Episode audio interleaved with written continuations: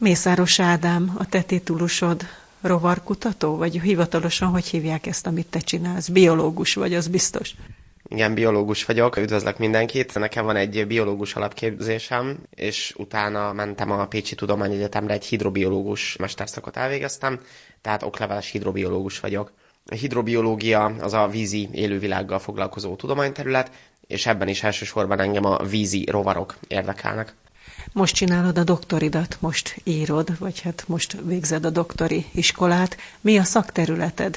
Hát alapvetően ez egy biofizikai jellegű kutatás, és azt kutatjuk témavezetőmmel, hogy a különböző vízi rovarok hogyan látják a színeket, hogyan viszonyulnak a különböző hullámhosszakhoz, és milyen fények zavarják meg az ő tájékozódásukat, milyen fények vonzák őket, milyen fényektől menekülnek ezek a különböző vízi rovarok. Ez még nekem laikusnak is érdekesen hangzik. Miért fontos az, hogy hogyan látják a vízirovarok a színeket?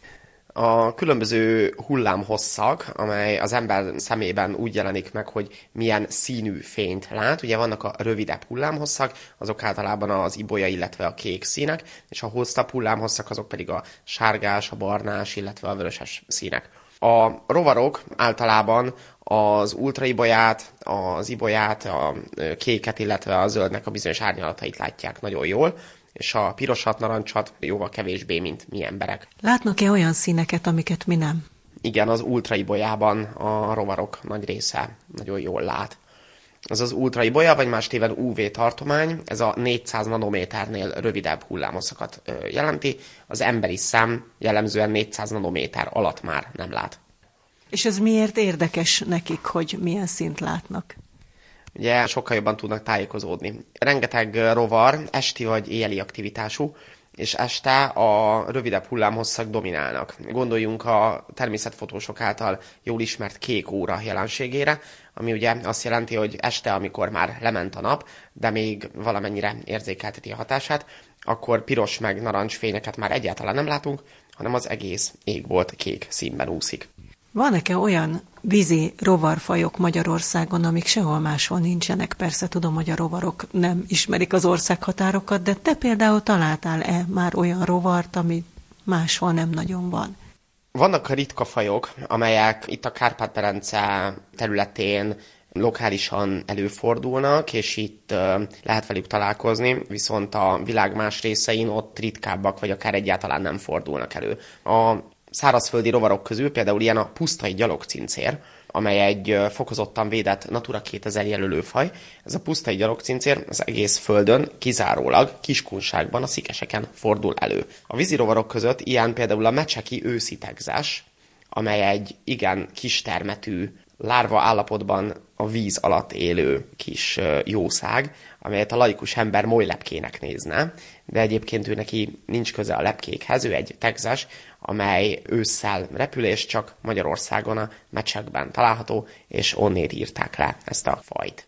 A gyerekeim mindenképpen lelkemre kötötték, hogy kérdezzem meg tőled, hogy vannak-e veszélyes vízirovarok Magyarországon. Tehát ha vízbe lép bárhol, akkor, akkor megharapja, megeszi, megmérgezi-e hidrobiológusként és rovarászként elsősorban a vízi rovarok a szakterületem, és ki merem jelenteni azt, hogy veszélyes vízi rovar az Magyarországon gyakorlatilag nincsen.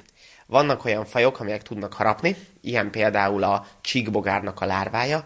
A nagytestű csíkbogaraknak, például a szegélyes csíkbogárnak a lárvája elég félelmetes rágóval rendelkezik, úgy is nevezik, hogy vízi tigris. Szúrni tud még a hanyatúszó poloska, viszont nagyon fontos, hogy sokan azt hiszik, hogy akár a kifejlett csíkbogár, akár a kifejlett csíboras csíp, vagy bánt, vagy szúr, és ez egyáltalán nem igaz. Szóval a csíbor egy növényevő állat, egyáltalán nem csíp, bátran hozzá lehet nyúlni, semmi kárt nem fog bennünk okozni, illetve a kifejlett csíkbogár is abszolút ártalmatlan az ember ö, szempontjából. Más ö, veszélyes, vagy harapós, vagy szúrós vízirovar Magyarországon gyakorlatilag nincsen illetve van egy darab pókunk, a vízipók csodapók meséből jól ismert búvárpók, amelynek a legnagyobb méretű kapitális példányai átképesek harapni az embernek a bőrét, és ez elméletileg fájdalmat okozhat, gyakorlatilag ennek leírására az irodalomban sem találunk számottevő példát, ugyanis az emberi zavarástól mentes vizekben él, olyan lápos vizekben, ahol az embernek eszágába nem jutna bemenni, ráadásul nem is egy agresszív állatról van szó, tehát nagyon-nagyon erősen és keményen kell ahhoz ingerelni az állatot, hogy harapásra lehessen bíztatni. Hány ilyen vízi rovarfaj van, amit neked ismerni kell? A nem vízi rovarokat is ismered, akkor ahogy látom. Például azt lehet tudni, hogy mondjuk Magyarországon fészkelő vagy átvonuló madárfaj olyan 410-20 körül van. Ez belátható. De rovarfajból mennyi van Magyarországon? Becslések vannak csak arra, hogy hány rovarfaj lehet Magyarországon, és általában egyetértés van a kutatók többségében azzal kapcsolatban, hogy nagyságrendileg 30 ezer faj honos Magyarországon. És ebből mennyi a vízi? Ebből a körülbelül 30 ezer rovarfajból nagyságrendileg ezret tartunk vízinek. A lepke fauna az még egy nagyon érdekes, tehát ugye szó volt arról, hogy körülbelül 410-420 a madarak száma, a lepkefajok száma Magyarországon a 3500 közeli szám. Ezeket is ismered mindet? Nem mindet, részüket. Nem lepkész vagyok, hanem vízirovarász. Ádám, kijöttünk ide a nádasba a pallókhoz, itt szólnak a cseregő nádi poszáták, a kakuk.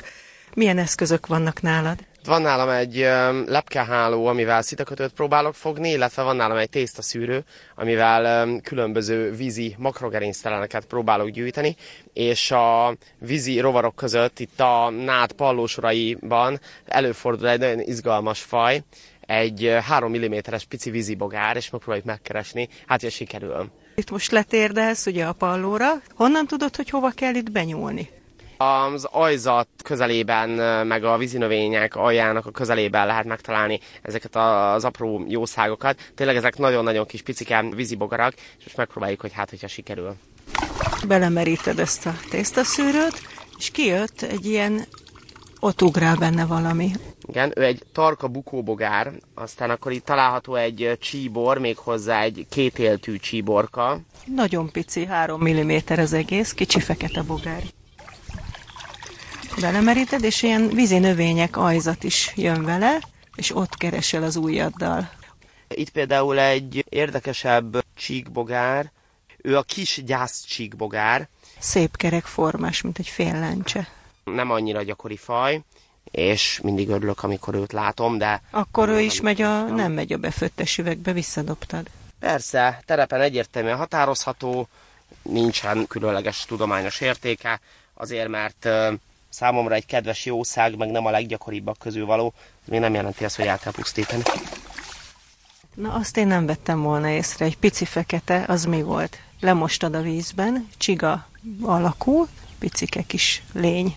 Igen, ő egy katonalégy lárva, belőle egy beporzó rovar fog kibújni, úgyhogy a vízi makrogerinctelenek azok néha beporzók is lehetnek kifejlett állapotban. A lárva alak az vízben él, azonban a légy az légyként a virágokon röpköd. Csiga, jött egy csiga, de szép csiga. Nagy tányér csiga, még egy tarka bukóbogarat sikerült talán. Ádámot közben holland ökoturisták fényképezik. Hú, ez egy ebi halott, uszkál egy kis halszer. Nem, nem, nem az hal. is egy rákféle. Nem, nem, egy hal. Ő egy hal. Még hal hozzá, ivadék? Igen, hal ivadék. Még hozzá lápipóc. Umbra oh. krameri. It's a strictly protected species in Hungary too. A very little fish. Oh, yeah. Nagyon védett ritka faj a lápipóc. Ott meg egy nagyobb bacska bogár, ez már egy centiméretű. Igen, szintén nem bogár nem bogáról van szó. Látszik, hogy értek hozzá. Hanem egy vízi ászkáról. Ő itt egy bogárlárva, méghozzá egy acilius fajnak, magyarul úgy hívják, hogy barázdátség bogárlárva. Kicsit a skorpióhoz hasonlít, egy ilyen karcsú testű állat. És itt megint egy pici bogár, ez viszont bogár. De jaj, de szép zöld. Sárga. Én olyan olajzöldnek látom, és fényes, olyan színjátszós zöld. Igen, igen, igen, igen, igen. Ő egy fakócsiborfaj. Hogyha ilyen nagy csíkbogarat szeretnénk fogni, akkor hova nyúlnál most? Hát azokat éjszaka lehet gyűjteni elsősorban, és vízi palackcsapdával, vagy pedig fénycsapdával lehet őket gyűjtögetni. Tovább jöttünk a nádasban, egész bejöttünk a nádas belsejébe. Itt is ugyanazt keressük, Ádám? Igen, ugyanazt keressük, ugyanazt a pici kis bogarat keressük. Mennyi ideig tart neked itt, amíg találsz, amit szeretnél? Órákig kell merni? Időszakfüggő, ez egy tavaszi faj, amit én keresek, és márciusban egy merítéssel lehetett találni 50 darabot. Tavaly nyáron, amikor néztem, akkor viszont órákig kellett keresnem egy darab példányit. Mik a legizgalmasabb ágai ennek a vízi rovarkutatásnak? Mik a trendek most a világban? Amivel én foglalkozom alapvetően az, hogy a különböző színeket és különböző hullámozó fényeket hogyan látják a rovarok. Ezeket a tudományos eredményeket elég jó nívó szaklapokban lehet most éppen lepublikálni az állatok viselkedése az mindig egy nagyon felkapott téma, és természetesen a kutyamacska itt is a befutó, viszont a rovaroknak a viselkedésére is egyre több tudományos igény van. Ezen felül a rendszertanban nálunk most már alapvetően nem a klasszikus fajleírások működnek, mi szerint megfogjuk az állatot, és akkor addig nézzük a múzeumi példányokat, amíg két fajnak nem látjuk őket, hanem nagyon sokszor genetikai vizsgálatokat alkalmazunk, molekuláris biológiát alkalmazunk, így molekuláris alapon lehet szétválasztani a különböző fajokat egymástól. Ez nem csak vízirovarokra, hanem ez számos fajra, állatokra, növényekre egyaránt igaz. Ezen felül a klímaváltozás kutatás, a patak kiszáradás miatt a vízi makrogenisztelenek nagyon nagy mértékben érintettek, ezen kívül a mikroműanyagok kutatása az elmúlt időben nagyon komoly szerephez jutott, ugyanis nem tudjuk még mind a mai napig, hogy azok a pici partikulumok, amikre a különböző műanyag szemét és műanyag szennyeződés szétesik a vízben, gondolni lehet itt nem csak az óceáni nagy szemét szigetekre, hanem egy darab eldobott pici kis műanyag petpalackra, hogy ezek a nagyon apró kis partikulumok milyen hatással vannak akár az emberekre, akár az egyéb élő szervezetekre. Az ember esetén, illetve magasabb szerveződési szintű állatok esetén ezt igen nehéz vizsgálni, azonban a vízirovarok hatalmas nagy számban találkoznak ezzel a mikroműanyaggal, így módon igen nagy számban bekerül a szervezetükbe. Úgyhogy jól lehet vizsgálni, például árvaszúnyog lárvákon, vízibogarakon keresztül azt, hogy mégis mi történik ezzel a szervezetükben, hogyan akkumulálódik, hogyan gyűlik össze szervezetükben mikroműanyag, és ez milyen élettani hatással jár számukra. Ami még fontos lehet, hogy vannak inváziós fajok, és vannak olyan betegségek, amelyeket az, ezek az inváziós fajok hoznak, ilyen például az ázsiai tigris szúnyog, amely egy vízi makrogerinctelen, egy vízi rovar, hiszen a lárvája vízben fejlődik, mint ahogy a legtöbb csípőszúnyognak ez például nyugatnílusi lázat és egyéb veszedelmes betegségeket, zika vírust tud terjeszteni, és ezeknek a vizsgálata is kiemelten fontos. Egyrészt az inváziós fajok térhódítása, másrészt pedig a betegség hordozó szerepük miatt. Őt ugye úgy hívják, hogy nagy tányércsiga. Nagy tányércsiga arról kapta a nevét, hogy úgy néz ki, mint egy nagy lapos tányér. Fogjátok kézbe, adjátok körbe, nézzétek meg. Ezek csak csigaházak, ezek nem élő példányok. Úgyhogy ez a nagy tányércsiga. Mivel lélegzik? Kopoltyúval vagy légkori levegővel? Ádám, amíg gondolkodnak, addig mondd el, hogy mi mindent raktál ide most ki, üres edényeket látok egyelőre, meg van egy-két teli. Igen, ezek mindjárt meg fognak telni különböző vízi állatokkal, ugyanis vízi makrogerinctelen bemutatón vagyunk épp, és éppen egy csiga házat vizsgálunk meg alaposan. Te rovarkutató vagy alapvetően, vízi csiga. rovarokkal foglalkozol, ez csiga, de fogsz-e rovarokat is mutatni itt a gimnazistáknak 11-es bioszfaktos a tanárják. Milyen vízi rovarokat mutat? Mindjárt látjátok. Aztán van olyan állat is, ami nem csiga. Látjátok, hogy ezt a soklábú szörnyeteget, őt úgy hívják, hogy vízi ászka. Jó, tehát a, az ászka rákoknak kisebb méretű faja, amely a vízben előfordul. Ki ugyanúgy lesz, mint egy párazkörny ászkarák, te berakod a vízbe és él. Amúgy jó. Na, most el fogok engedni egy szörnyeteget, vagy hát remélem, hogy él. És akkor hát meg tudjátok mondani, hogy ez... Ú, de érdekesen néz ki. Ja. Nem szitakatő lárva, képzeld el. Csíkbogárlárva. Csíkbogárlárva. Ő itt a csíkbogárnak a lárvája, ezzel találkoztatok tegnap a sejemléti tanúsvényem? Szóval így néz ki, amikor a vízben van, és nem tűnik nagyon veszedelmesnek, mert nincs ott a kezed. Jó, szóval ő azért elég nagyot tud harapni, nézzétek meg. A csíkbogár féléknek elég nagy termetű lárváik vannak, Főleg a nagyméretű szegélyes csíkbogárnak és rokonságának. Ugye ezek imágó és lárva állapotban is ragadozók. Szerintetek mivel táplálkozik egy ilyen lárva? Mindenféle vízi makrogerincelennel. Meg még? Meg gerincessel. Például? Ebihalakkal, kisebb gőtékkel. Ez pontosan így van. De honnan tudsz ilyen sokat ezekről a vízi állatokról? Hallgatok meséket, meg én is olvasok ilyen könyvekből. Hát mindent Meg, tudsz. meg sokat kutattam már például a Szíles patakon, Naplástravon, meg egyéb patakokon. Hát jobban ismered ezeket a vízi élőlényeket, mint a gimnazisták, akik itt körülötted ülnek. Te hány éves vagy? Nyolc. Biológus leszel? Nem tudom, de valószínű. Te is 11-es vagy, ugye? Én is 11-es vagyok, így van, és a vízigerinctelenek nevű programról igazából annyit mondanék, hogy nagyon jó vezetőnk volt, Ádám. Nagyon jól bemutatta a Ócsai Láperdőnek a gerinctelen élővilágát, és nagyon sokat megtudtam, hogy milyen élőlények is laknak, akármilyen picik is.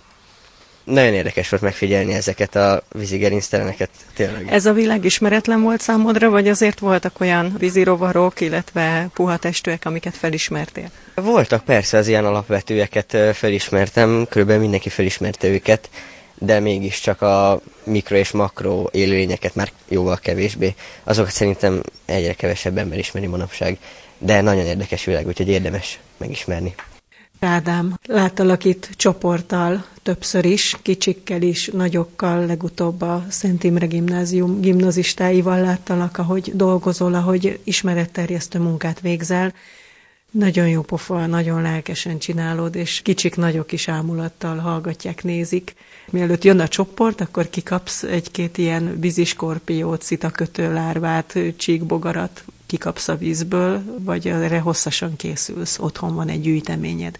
Ez egészen pontosan így van. Ezeket az állatokat a csoport előtt kiveszem a vízből, egy szűrővel vagy hálók segítségével, illetve bizonyos csapdák segítségével, például a csíkbogarakat vízi palack csapdák segítségével lehet kifogni a vízből, és ezeket a bemutatón a gyerekek kézbe veszik, megsimogatják, beszélgetünk róluk, és utána pedig együtt visszaengedjük őket a természetbe. Mit tapasztalsz, hogy érdekli őket ez a rovarvilág? Igen, főleg a gyerekeket kifejezetten vonza a, a rovarvilág nagyon. Én is gyerekkorom óta rovarásznak készülök, és már óvodáskorom óta szeretem fogdosni a bodobácsokat, meg a kis szitakötőket, és mindenféle apró jószágot. Nekem aztán ugye ez is lett a munkám és a szakmám. Ezeknek a gyerekeknek természetesen nem biztos, hogy ez lesz a munkájuk, de hogyha már sikerül az érdeklődést fölkelteni, vagy már sikerül annyit elérni, hogy jaj, ez nem fúj, ez nem undorító, hanem ez egy nagyon aranyos kis kedves állat, nem kell nagyon taposti, nem kell bántani, hanem védjük a természetet, ugyanúgy, mint ahogy a madarakat, a kisemlősöket, ugyanúgy a rovarokat is, akkor én úgy gondolom, hogy ezzel már egy elég komoly eredményt értem el. Mondtad, hogy gyerekkorod óta szereted a rovarokat. Hogy emlékszel, hogy mi volt az első, amikor megláttál egy ilyen bogarat vagy rovarat? Rögtön szerelem volt ez első látásra? Nem. Szüleim beszámolója alapján én nagyon-nagyon kiskoromban egészen egyszerűen rettegtem és féltem a rovaroktól. Ezt most már senki nem hiszi el, és én sem hittem el, amikor ezt szüleim mesélték, de állítólag megtörtént az a dolog, hogy édesapám ment kertészetbe füvet nyírni, engem meg nem tudtak hova tenni, nagyon kis picike voltam még óvoda előtt, még nem voltam ovis se, és apukámnak a nadrágját fogtam azért, hogy jaj, fölröppen előttem egy szöcske, vagy egy, vagy egy bogár, vagy egy légy. Mindentől nagyon rettegtem, és ez fordult át bennem valahogy. Fogalmam sincs, nincsenek emlékeim, egészen kisgyerekkoromban történt. És arról akkor vannak emlékeid, ahogy már fogod a bodobácsot és nézed? Igen, egészen konkrétan óvodás koromban azért tanultam meg olvasni, hogy a búvár zsebkönyveket el tudjam olvasni, amiben ott voltak a különböző rovarok. Nagyon kíváncsi voltam, hogy mi van odaírva. Akkor mi volt a kedvenc rovarod? A kedvenc bogaram, határozottan emlékszem, hogy a fekete-sárga prémes bogár volt. A kedvenc lepkém, az az Atalanta lepke, és a kedvenc legyem, az pedig a szegélyes pöszörlégy. Erre a háromra emlékszem. Nagyon kiskoromban Budapesten laktunk, és ebből a három fajból egyet sem sikerült láttam, amikor Pesten laktunk, és az általános iskola első osztályt kezdtem Pápán, oda költöztünk a családdal Veszprém megyébe Pápára, és a kertes házunk, amikor meglett, mindjárt az első nyáron sikerült mind a három fajjal találkoznom a saját kertünkben, úgyhogy ez nekem óriási nagy élmény volt. És hogyan fejlődik ez a rovar ismeret gyerekként? Tehát milyen állomásai voltak ennek, amíg eljutottál a doktori képzésig? Hú, hát ez egy nagyon érdekes kérdés. Ebbe talán így még bele se gondoltam. Ami biztos, hogy a szüleim nagyon támogatóak voltak, és mindig mindenben segítettek. Amikor láttam a búvár zsebkönyveknek a hátoldalán, mert írták a, a könyvek hátulján, hogy milyen könyvek várhatóak, és hogyha egy rovaros fejezet jelent meg, akkor szóltam szüleimnek, hogy nézzék a boltokban, hogy, hogy megjelente már az a könyv, mert én azt nagyon szeretném, és amikor megjelent, akkor boldogan hozták, és akkor, és akkor így, így tudott fejlődni. Na de azt is jó szemmel nézték, hogy hazahordtad, gondolom, a különböző válogatott rovarokat, legyeket, bolhákat, mindenfélét. Sőt, édesapám ácsolta az első rovardobozaimat, és édesanyám bökte át a tűvel, mert a kezembe nem mert tűt adni rendes embernek otthon a hűtőszekrényben, ugye tej van, hús, meg vaj, meg ilyenek, és neked mi van otthon a hűtőszekrényben? Vannak különböző rovarok a hűtőben, ennek az a célja, vagy ennek az a lényege, hogy ha egymás után több bemutató is van, főleg nyáron, akkor egyszerűen lehetetlen a sok bemutatóval tartani a lépést azzal, hogy az ember gyűjtső bemutatózzon, elengedjen, gyűjtső bemutatózzon, elengedjen. Így elképzelhető, hogy három-négy bemutatót akár ugyanazokkal az állatokkal tudok végigcsinálni. Ezután természetesen elengedem az állatokat, szóval... Ja, tehát berakod a csíkbogarat a hűtőbe, és akkor az ott nem hűl ki, nem hal meg. Nem, ugye a hűtőnek az a lényege, hogy ez természetesen ugyanúgy a uborkás üvegben van az uborka mellett, mint az uborka bent a hűtőbe, és valójában ennek semmi káros hatása nincsen az állatra. A hűtő azért fontos, hogy az oxigénigénye, illetve a táplálékigénye lecsökkenjen az állatnak, így ő is sokkal nagyobb valószínűséggel él túl majd, hogyha szabadon engedem. Van benned egy ilyen késztetés, hogy átadd a tudásodat, sokszor önkéntes módon csinálod, például itt Ócsán, az Ócsai Tájvédelmi Körzetben, ahol most is beszélgetünk. Volt itt egy egészen kicsi fiú, nyolc éves a Szent Imre gimnazistákkal, a kisfiú mindenre vágta a választ. Mit érzel, amikor egy ilyen kis gyereket látsz? Hát gyakorlatilag a gyerekkori magamat látom az, az ilyen kisgyerekekben, és uh, éppen ezért nagyon inspiráló számomra az, hogy az ilyen kisgyerekeknek át tudjam adni azt a tudást, mert látom azt, hogy én hogyan tudtam volna fejlődni, hogyha ilyen jellegű bemutatókat kapok gyerekkoromban, és mennyivel előbb sikerült volna azokat a dolgokat elérnem, amiket egyetemistaként, vagy így még később doktoranduszként sikerül elérnem.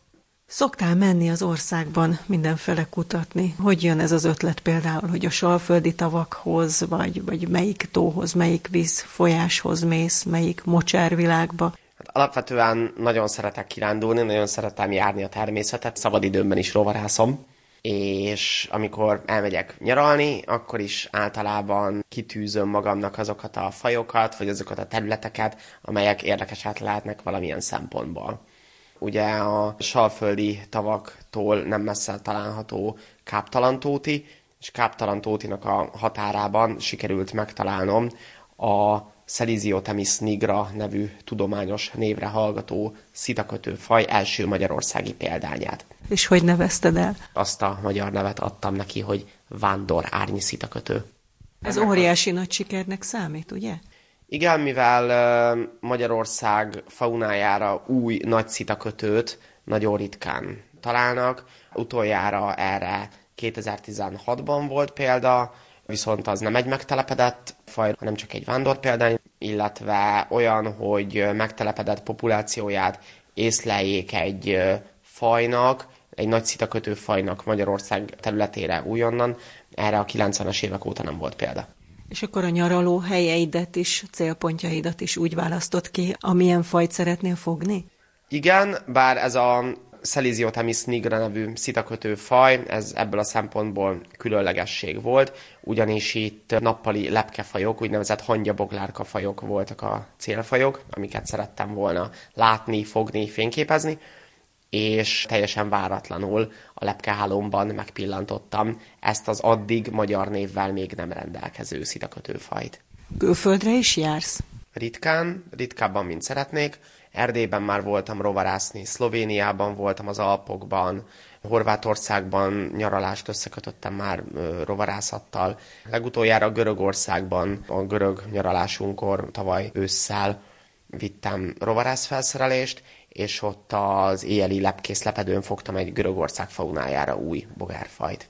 Egészen fiatal kutató vagy 30-as éveid legelején, hosszú pálya áll előtted. Van-e valami vágyad? Mire vágysz így kutatóként a szakmádon belül? nem vágyom semmi különösebbre, szeretem a jelenben, amit csinálok. Folyamatosan tudok találni olyan érdekességeket, amelyeket még más nem észlelt. A rovarvilágban folyamatosan lehet olyan fajokat találni, amelyet Magyarországon még nem fogott senki. Ezeknek egy mm, nagyobb része sajnos az inváziós fajok közül kerül ki. Ez kevésbé örömteli dolog, azonban képzelhető, hogy rejtőzködő állatokra is bukkan az ember, és az sokkal örömtelibb, amikor olyat talál, és az ember maga nevezheti el magyar névvel. Minden rendszertannal foglalkozó szakembernél egy titkos vágy, hogy egyszer majd tudományra új fajt találjon, amelynek a keretében ő maga nevezheti el először azt az adott fajt, tehát a tudományos nevet is ő adhatja neki. Magyar faunára új fajom van már, tudományra új fajom az még nincsen, de remélem, hogy egyszer majd ez így bekövetkezik.